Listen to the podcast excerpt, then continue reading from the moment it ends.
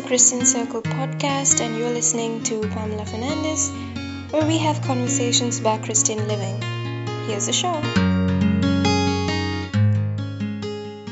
So, I'm Lorelei Savaryn, and primarily I am the author on our family's blog, which is thiscatholicfamily.com.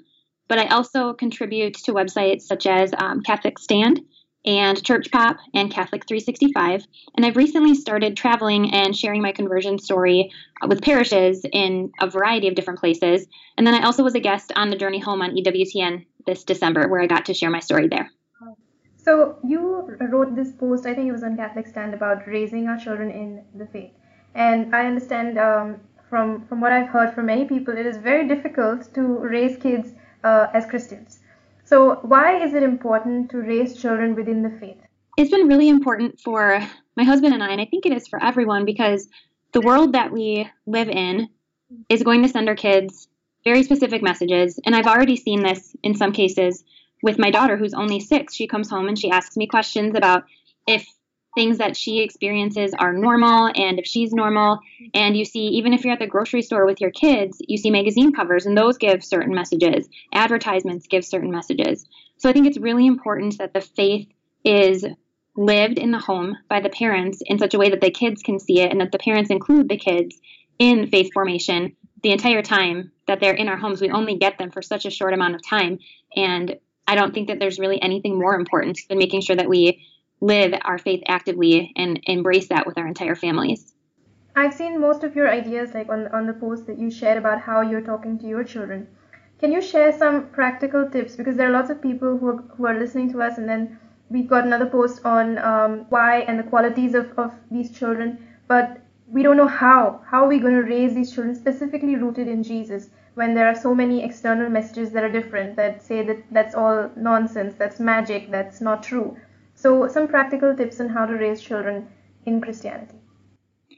Yeah, the first thing that comes to mind is making sure that we know and live our own faith and that we understand our faith because our kids are going to get to a certain point where they're going to start having questions about if this is real or is this a fairy tale or should I believe in this? And if we don't know enough to be able to answer them, then we're sending a message to them that it's not super important that they necessarily have the same answers that we do to those questions. So that's one thing. But also, uh, my family and I, we are practicing Catholics, and there are several things that we use within our faith tradition that help us too. We have holy water in our home, and we have a little font for it at the bottom of the stairs. And whenever we pass it, we can use the holy water, and it can remind us of our baptism. So it's something that's just ingrained into our family tradition that is a really tangible representation of our faith. And then also, our kids are in Mass with us every Sunday. So they see me and my husband sitting, standing, kneeling, praying, participating fully in the Mass, and they can see that. And I think our example to them is really huge in that regard. And I think that that's a huge blessing for us as far as being able to have our kids with us in Mass. And then I also make sure that I explain things that are going on in mass to our kids. Our daughter, in particular, has a lot of questions just about what's that, what's going on, mom, and it's really nice to be able to answer her and share with her what's going on in our church service every single week. And how do you deal with um, these uh, questions that she asks? I mean, there are some parents who would be frustrated and would say, "Go away," or if they don't have, uh, you know, answers, what do you do in that in that situation?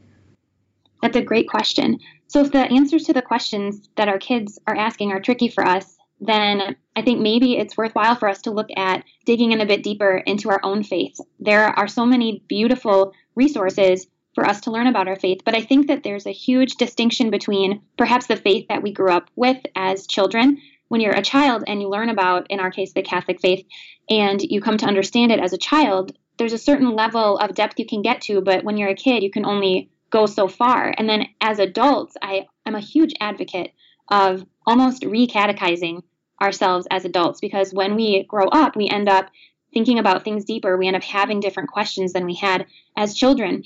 And if we just leave our catechesis to when we were small and what we learned in CCD class or at Catholic school, and we never really went back to it as adults, then there certainly is going to be perhaps an uncertainty in knowing how to answer some questions for our own kids because we might not have looked at it ourselves in a while. So I think my main advice would be to take a look at learning more about the faith, read the Catechism again if you are Catholic, or there's some wonderful studies available. Our parish has a membership to formed.org, and that has an amazing array of video studies and resources to learn about the faith. Any Catholic bookstore would be able to have books that would help you dig in more. And even my RCIA book that we went through, Catholicism for Dummies, it was incredibly approachable, but it gave a lot of truth about the faith and helped me as an adult coming into the church mm-hmm. understand it really well and feel like I was ready to answer those questions when my kids had them because I understood them better. And how, I know this is uh, later on our list, but how do you deal with these tricky subjects? Like, uh, I know your kids are young. But uh, how do you deal with um, issues on drugs, bullying, sex, violence, all of these things that it's, it's, it seems to be happening younger and younger and at our primary schools right now. Yeah, we just had a situation where our daughter was bullied. And that was difficult because it was hard to see my daughter hurting, but it also gave us a good opportunity to have a discussion with her about a few things regarding that. And the school handled it very well on their end, and it's all resolved now. But we ended up not only dealing with her own feelings about what happened, but talking to her about how we treat other people. And the whole foundation for that conversation for us was our faith and that we want to emulate the life of Jesus and that we want to show people love. So in our family, we expect that everyone in our family is going to show people love and be kind to kids who are maybe feeling left out and be kind to um, kids who maybe, you know, don't have friends or are more shy or just don't fit in the same way that maybe some of the other kids do. So we dealt with her own situation with being bullied, but then we turned it into, well, how does our faith inform how we treat people? So that was kind of how we tackled bullying for the first time. But then with issues such as sex, and um, I think that's a huge one that every kid is going to face, and that's a particular one where our culture sends a very loud message to our kids about what our culture thinks is okay, which is often at odds with what our faith says is good for us.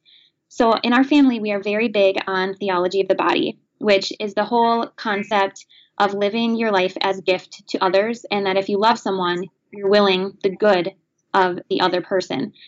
So we try and live that in our own marriage. And when it comes time where our kids do start asking us those questions, we're definitely going to dig into that with them. I think theology of the body is something that every Christian, Catholic or Protestant, should be aware of because it really takes a look at what our sexuality was created for and why it is good and what the best use of that gift is that brings about God's intended purpose for it.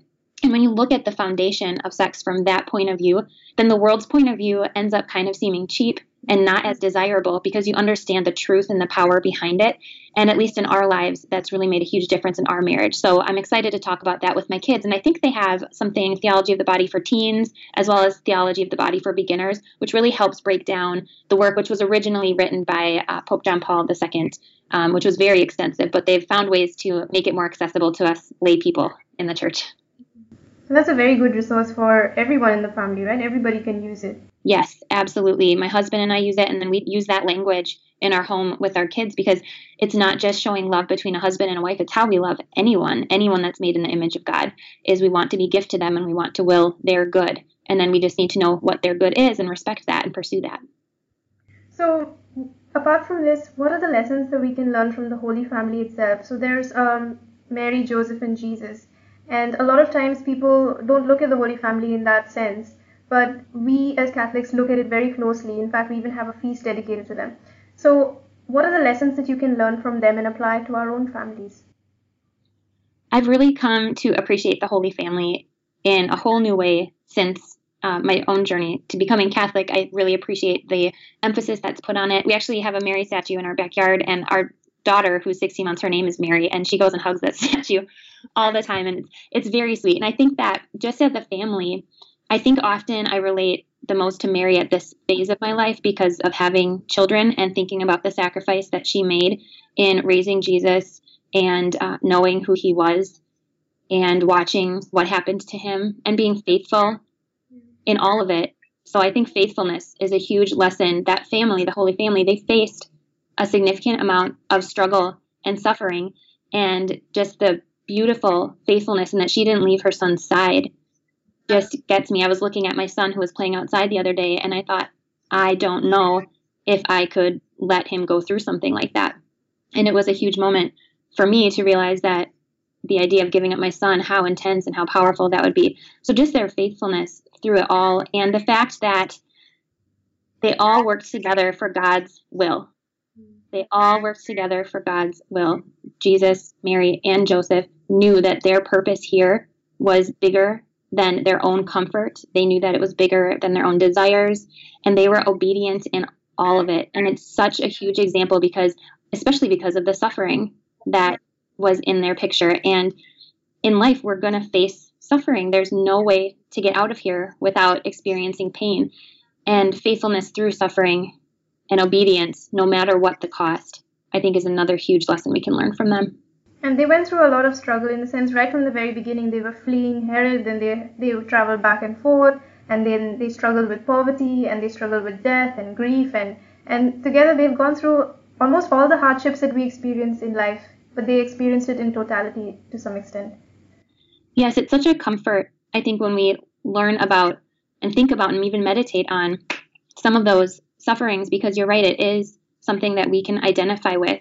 And I know we have the beautiful artwork that we have with the Holy Family and the halos around their head, and it's beautiful to think about them in that more uh, heavenly sense, in that more saintly sense. But it's also a beautiful thing to think about Mary and Joseph on the dirt in a manger with animals around them and experiencing, like you said, the struggles that humanity faces. And it's good to know that we aren't alone, and it's good to know that there are holy people who have gone before us and who have remained obedient. So, how do you incorporate this into your own family when you, you think about all these things? Um, how do you apply this lesson of faithfulness to your own family life? We definitely have had our small share, I would say, at this point, of suffering. And whenever we do come across a situation that is difficult, we try and use it as a lesson to uh, turn our children and our family and our own heart as a group to God. And just as one example of this, we lost a dear family member of mine in February. Uh, she ended her own life, which was very traumatic. And my kids knew her. She was my aunt. They knew her. They had a relationship with her. They liked her. She was very kind to them, and we had to share with them and not everything about what happened, but enough, you know, that they knew that she died. And we dealt with that grief together as a family. We used Lent to actually pray a decade of the rosary for her every day during Lent because we wanted to still will her good and we wanted to still pray for her and have our prayers help her outside of time in whatever way that she needed support. So I think it's just when you come across those moments where there is suffering and where you feel some of that human experience that is difficult to make sure that you're setting an example for your kids to turn it to God and that in times like these we stick closest to God. We stick close as we can to him because this is how we're going to get through it and this is how we're going to grow and how we can remain faithful. I'm so sorry about your aunt. I think you wrote a post about it as well on your website, right? Yes, I did. I think I'm going to write a follow up to it soon. Uh, she passed away towards the beginning of Lent, I think. So it ended up being helpful for us to have that structure of making a sacrifice for her every day and working through trusting God and His grace and His love and making sure that we don't neglect to pray for her. It was very, um, it was a comfort to be able to have the structure of Lent during a really difficult time. And you also raised uh, this point of um, prayer, and I know this is not uh, part of our list, but how do you get uh, children to pray? How do you incorporate prayer into your everyday life? Because more and more families are finding themselves too busy to pray or having an excuse to pray. But how can you incorporate daily prayer with your children and get them to pray? That's a wonderful question. In our family, I'm always looking for ways to add in more, but currently, every single day before uh, dinner together, we pray a meal prayer. And so that's at least one discipline. And then also before bedtime, we have another time of family prayer. And that often looks like we might pray, pray a couple we might pray a couple of the recited prayers, uh, Hail Marys, Our Father, the Guardian Angel prayer. But then we also often open it up and give anyone in the family a chance to pray whatever's on their heart. Because as someone who came from a Protestant background, I was used to just praying whatever was on my heart, and I didn't really rely on any recited prayers. But now, as someone in the Catholic Church, I really enjoy the beauty of some of these recited prayers that we have. So we often combine the two and make sure that we're saying at least a couple of prayers together, and then that we all have a little bit of time to talk to God and share our hearts with Him. Yeah, that's beautiful. Um, do you have any um, tips or advice for people who are raising kids right now, wherever they may be, whether they're starting, whether they're small kids, teenagers, anything, even grown up kids? If you have any advice for people raising children and making them stay Christian for the long haul? I hope that I would be able to have you talk to me maybe even 15 years from now and that I'd be able to feel like my kids were on a good, good on a good path. But I often think about the saying when you're on an airplane where they say if the cabin pressure drops, to make sure you put on your own oxygen mask mm-hmm. before putting on the oxygen mask of someone next to you who might need help.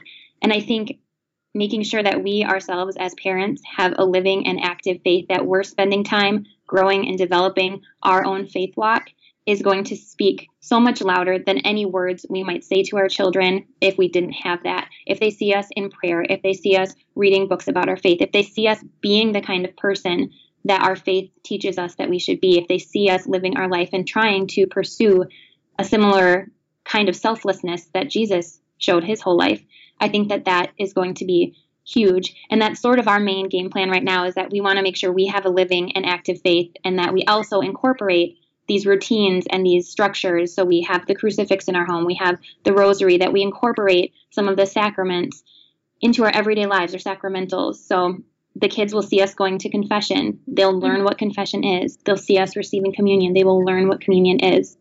And teaching it and living it every day is our game plan and a lot of prayer, I think, too. Lots and lots of prayer. Tell us a little bit about your book and also tell us uh, where people can find you so they can contact you if they need to call you to their parish for speaking engagements or otherwise. Sure. My primary website is thiscatholicfamily.com. And on there, we write about many different things. It's a lot of apologetics, so sometimes defending the faith and sometimes explaining why I came to a certain conclusion I did on my journey to the Catholic Church. And then sometimes it's just about our family and things we're going through as a family with young kids and raising them in the faith. And on there, there is a contact tab, and it has information that you can fill out a little form, and it'll send me an email. And I'm usually pretty quick about getting back to people, and I'm always happy to talk to people about things. And then if anyone wanted to watch my conversion story on EWTN, it's on YouTube under Lorelei Savaryn, The Journey Home. And that's another way to learn a little bit more about how I got to where I am today.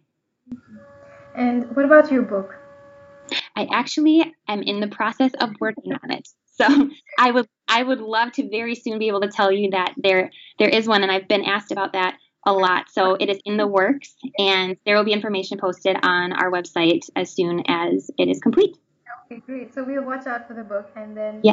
see you soon. Uh, maybe if we have some more uh, topics on uh, parenting, we can reach out to you. Yes, I would absolutely love that. It was such a pleasure to be able to talk with you today.